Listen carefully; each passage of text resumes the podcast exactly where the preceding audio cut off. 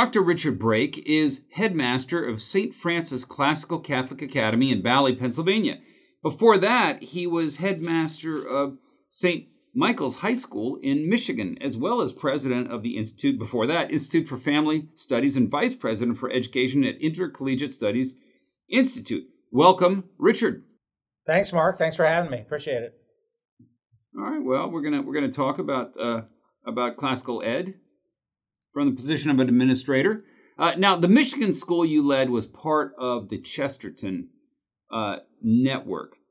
How, how was right. or is actually Chesterton an inspiration for the classical education movement in America? Yeah, great question, Mark. Uh, you know, when I got up there to uh, the northern part of Michigan, this was a school that kind of wanted to be classical, wanted to be liberal arts, uh, all of that, and kind of didn't know how. So I always believe that uh, why reinvent the wheel if you've got a better model out there? So the folks at the Chesterton Network, you know, Dale Ahlquist and, and the like, they were very helpful in us kind of getting started. And you know, Chesterton, boy, he uh, didn't he see things uh, well in, in advance the situation that we're in. You know, he he knew he knew. I think he said that most curric- most children are older than the curriculum that, that teach them.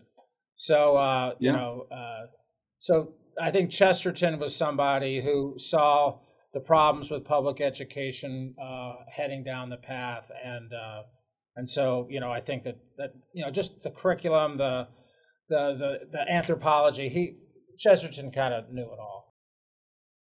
You served earlier in your career as a legislative assistant in Pennsylvania and I believe yep. in DC, and your doctorate is not in education, it's in American politics. What brought you into the classical education world? Yeah, uh, you know, I think you know, uh, at some point, I think you, you think that you're in charge of your life, and then you realize that God is. And so I, I was hammering, knocking at the door, trying to make a difference in the world, quote unquote, through politics, and uh, and so uh, tried try to do that, I think, and uh, had a, a pretty good go at it. But you know, the uh, I think that uh, and you know this more than I do, Mark. You know what's going on in higher education, uh, the problems there. Uh, if we don't fit, if it, it's almost too late to help kids uh, if you just leave them at, at, the college level. So I really feel like the action is in K twelve, and if we do our job well at the, at the school I'm at and, and others like it, maybe they don't have to go to college. maybe we can get them a college degree beforehand, and then they can they can go off and do whatever the heck they want to do and, and skip the, the, the expense and the cost, the indoctrination, and all the rest. Well, when when exactly did you come into classical education? Yeah, well, it was it was it was totally by the side door. Um, I was uh, you mentioned I was working with Brad Wilcox, great sociologist, on family uh, research and trying to run a think tank, raising money for Brad. And uh, but uh, a friend of mine who had uh, helped start up one of these classical schools in the Philly suburbs, uh, he had left uh, the, the, the state to run another organization in California. They needed some help on the board, and so one thing led to another. I got a call. I was dropping off my kid in college, and they said, "Well, you said that you might want to help." I said, "Yeah, I can teach a class here and there." I said, "No, we need." we need a history teacher and a coach. And I said, well, I need to check with my boss first to see if I could do both. And, you know, they said as long as you could, you know, raise the money. And um, so I, I, ended up really doing two jobs for four years. I worked for an outfit called Regina Luminis Academy, which is a network of classical Catholic schools in the Philly suburbs. And, you know, I think at, at some point it's like, you know, maybe I'll just do one job. and um, and in my heart, what year was that? That was in 2014 2015 so so i've been at this for about 10 years and uh, definitely a chapter two career move. But i i think that if if, if i was in charge i would have been you know i would have been a, a you know full professor written a couple of books and maybe run for office or something like that. But uh, i think I, i'm going to have a lot more impact on people's lives in this realm. And uh, so it's been a circuitous route um, but um, but I, I, think one that I you know I just I'm very happy where I am, and I think this is where what I want to be doing the rest of my life. In 2014, did you anticipate the kind of growth popularity that we've been seeing? No, and you know, I, I think that we all who are in, involved with cultural renewal and trying to fix the problems that the culture is, you know, uh, laying in front of us.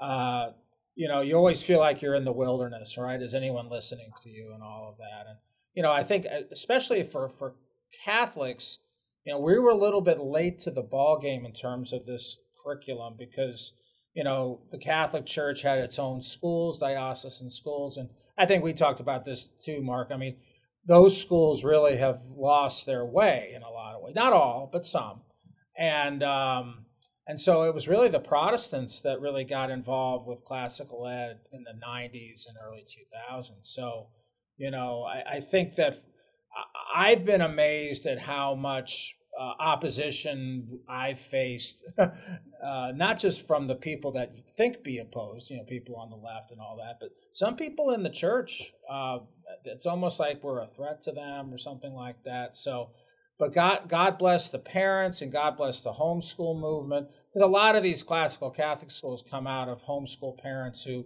they want a better education, but maybe they can't teach the physics, they can't teach the higher higher philosophy, and so they need some help. And so that's kind of where this is at. And you know, think about how fast it's growing in terms of just numbers. I think I think in in 1999 there were like two or three classical Catholic schools. Now there's you know, almost over a thousand. Uh, I think the Chesterton network of high schools they're adding like 30, 40 every year now. So you know, it doesn't sound Amazing. like a lot in terms of public schools and how. Oh, it is. It is a lot. In terms of growth, and you know how hard it is to build institutions. I mean, it's yeah. it's hard. Yeah. So, uh, so yeah, I'm, and and and I think that there's a, been a real like the last year, you know, with COVID and people kind of recognizing a little bit clearer what the problems are. Um, I think the growth is even faster now. Yeah, yeah. Um, well, let me ask the question that you raised a moment ago with, with the other Catholic schools. Yeah. Do when you start a classic Catholic school, uh, do the other Catholic schools in the diocese see that as competition? Yeah, I, I think I think some of them do. I think probably a lot of them ignore you. you know what I mean? Uh, which that that could be good or bad depending on the on the circumstance. But um, you know, I think folks who are savvy um, I mean, we are we exist because, in some respects, we believe that the uh, that we can do it better, right? And so, if people kind of understand that, some people might lead, uh, jump to that conclusion. So, I've seen a, I've seen some of that, um, but I, I, I will tell you that in, the circumstance that I find myself in now in our school, the uh, it's almost the best of both worlds because the the diocese of Allentown, uh, Bishop Schlert has been outstanding, and he wants us to succeed, and so he's allowed his the pastor at our parish, Most Blessed Sacrament, which is actually the oldest continually running Catholic church in the original 13 colonies, 1741, and there was a school here in hmm. 1740. So um, Bishop Schlert, I, I think. Um, I think a lot of folks consider us kind of a test case and if this thing works uh, here, maybe you trot it out in other school uh, schools uh, in the diocese. So I think that that's really. I mean, you couldn't ask for anything more. So we're you know we're part of the parish. The the pastors on our board, uh, but we get to kind of set the curriculum uh, and and set it in a way that really is just back to the future, right? I mean, the Catholic Church's curriculum is so solid. That why would you go away from it? But there's a lot of reasons why they did go away from it, primarily because a lot of schools they didn't have uh, the right people teaching. I think they, they lost track of you know Catholic identity. You know, if you don't have really on fire Catholics teaching in these schools, it's it's no wonder that you're going to lose some of that. So I think if yeah. there are some schools that have lost their Catholic identity, then they're going to look at our school as kind of funny. Um, not funny haha, but funny odd. Um, but um, I, I, increasingly see uh, a respect, maybe grudging now, but a respect for doing it the right way. Because it's harder to it's harder to find good teachers that are you know like math teachers, science teachers. It's it's harder to have that because we we hire only Catholics at our school, right? So so sometimes I can see why the I can see why some some schools like ah I can't find a good Catholic, but oh this person can teach physics great. I'll take that person. Uh, but you do that over and over again, and you blink, and it's thirty years, and you've lost your Catholic vision. Yeah. Do, do you think the term Catholic classical, properly understood or, or, or rightly understood, is a redundancy? It is. It is, and that's a, that, that's a point that I think uh, Dale Ahlquist makes, who's the head of the Chesterton Network, that you know why say that. So there's actually some folks that are talking about just remove that term classical, right, and um, and just call it Catholic liberal arts, uh, which is really what it is. Now, I, I, do think, like in our circumstance, we used to be St. Francis Academy, so uh, we were a diocesan school, and then uh, then the school was closed down, and then parishioners and the pastor decided to to, re, to to resurrect it. So we wanted to make a distinction between what it was and what it is, right? But uh, but I could see why you know some people could look at that as kind of either confusing because you know it begs the question, what does that mean? you know, it's like is it classic rock or classic this? Yeah. So you have to kind of you have to kind of go into what that word means, which might make muddy the waters a little bit. But really, it's just Catholic education, right? This the trivium, quadrivium, grammar, logic, rhetoric. Uh, and and just great books. You know, the best that's been written and thought and said in human history. Right. Did Did you see a lot of enrollment growth up in Michigan? You know, uh, I think we would have, but there was this thing called COVID. so okay. that happened okay. about halfway through. So we treaded water, which I thought was actually a success. Uh, we we started with 20 kids, uh, got it up to 40 uh, the next year, and then now they're at about 50. Uh, so they, they're growing a bit more. I think there's also a challenge. That was just a high school, and so one of the and this is this is something maybe to talk about. You know, why do parents continue to send their kids, even faithful Catholics, send their kids to the public school, um, especially at the high school level? The sad thing is that the parent's not really making the choice. It's the kid, right? Because they, they yeah. want to be with their friends, they want to play sports, and I and I I I love sports, and I think all schools like this should have an athletic program. But uh, this school, we're starting at the lower grades, and I think that's kind of the ideally that's the way to do it, right? Because you build up. Oh, oh and when did it open? When did it open? Uh, the, this school or the one I was previously at? This school. This school. This school, yes. This is the first year. So I was hired in January, and I've been running around like a madman trying to, you know, uh, build a faculty. And uh, when I saw you in Pittsburgh, you know, we were just putting the finishing touches. I actually hired a guy at, at Pittsburgh for our math and science program. But you know, we yeah. had like, I think we had ten students uh, signed up, you know, in March, and I hired like ten faculty members. So the board was like looking at me like I had three heads, you know. Um, but I said, look, if you build it, they will come. And I'm I'm glad to say, I mean, I know we've got I've got we've now got 55 kids signed up. Uh, we just got I, I, wait, wait, Richard Richard hold on hold on you you had 10 yeah. four months ago five months ago and now you yeah. got 55. Uh, good good work, man most of them within the last two weeks. so, so you know, this is a leap of faith, right? This is a leap of faith. It's a leap well, of faith for donors. Yeah, yeah. You, you, know, you know, people should should understand. I mean, I, I spoke to some classical people starting a school this year, and they've only got a dozen yeah. or so students. But what we've yeah. seen in the past is uh, a dozen students one year can become sixty in in yeah. two years and then might end up with waiting lists in, in, in three or four years. Uh, that if right. you build it, they they are coming, and that's yeah, and we've seen that happen. We've seen that happen. This isn't this isn't wish fulfillment. Uh, this is no. wishful thinking. It has happened.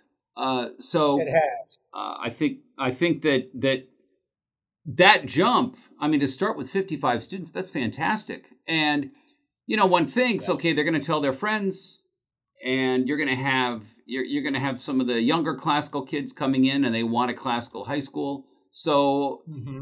yeah yeah there's reason for optimism isn't there there is there is and and that's where i think i you know was mentioning that there seems to be something a little different going on these last two years because I again I I think that there's just more understanding about what's not happening and what is happening at other schools. And I think some parents have just had enough you know? And and, you know and we we're open for everybody right? So non-catholics are coming to our school uh, because you know maybe their kids is not being educated well enough. Maybe they're getting bullied at school. So it's also it's, it's a really interesting dynamic and and um, and so we want to be there uh, to have a, a safe nurturing environment for for especially for younger parents who are very nervous about some of these trends. And of course you know yeah. and we make no bones about our catholicity we're going to try to um, uh, you know evangelize as a process of this. And that that really is the mission right? I mean obviously it's very important what we what we teach kids but this is all for the greater glory of god and to spread the gospel.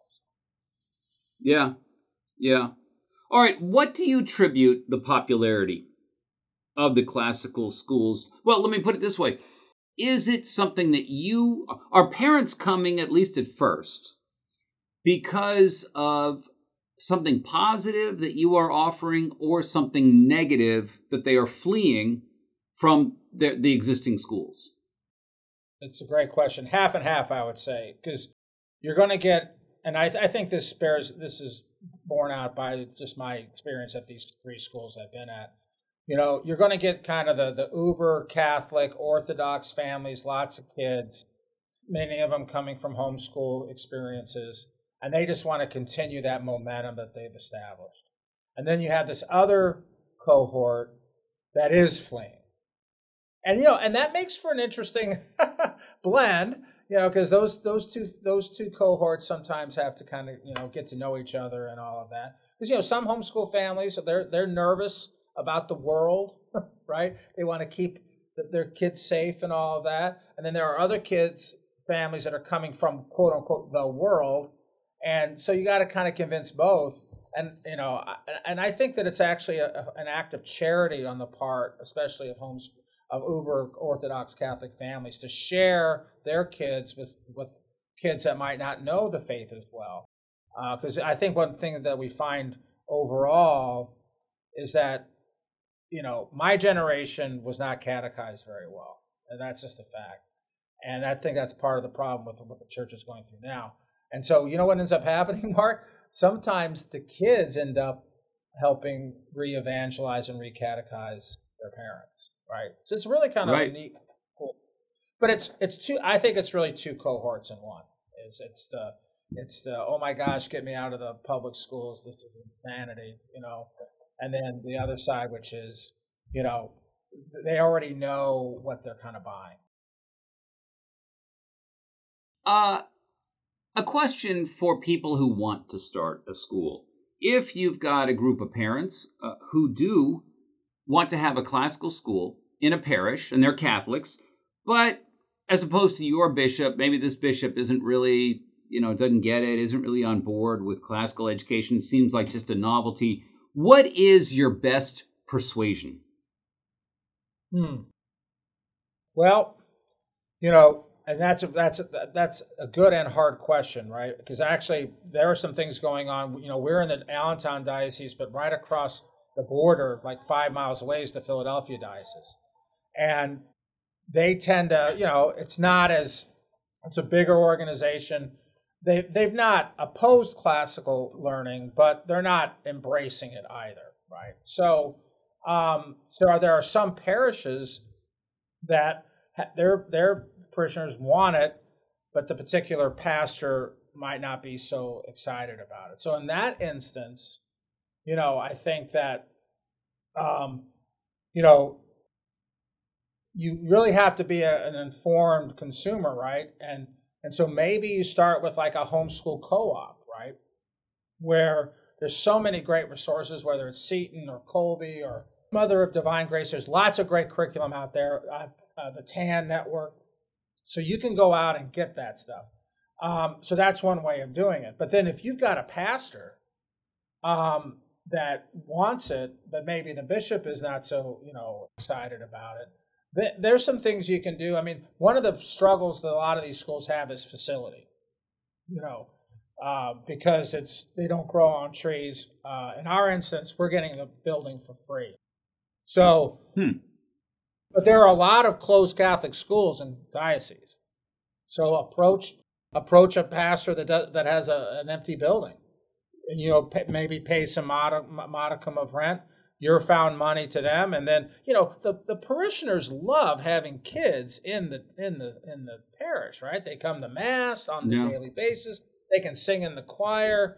So uh, you know, uh, and and that that might be another way of looking at it too. Is uh, you know, uh, uh, there are uh, parish groups. You know, uh, the laity are involved, and maybe approach like uh, that man is you as a men's group. Uh, there's uh, Walking with Purpose, uh, a wom- women's groups in Catholic Church. So they they might be the organization to kind of approach. Uh, so you have to be you, you really have to be entrepreneurial. It's like running a small business, right? So you have to really be creative Yeah. in the in the in the short term. But you know, like Pitts, um, Denver, Boston, Marquette, Lincoln, Nebraska. There are bishops now and and dioceses that are are adopting this curriculum whole hog.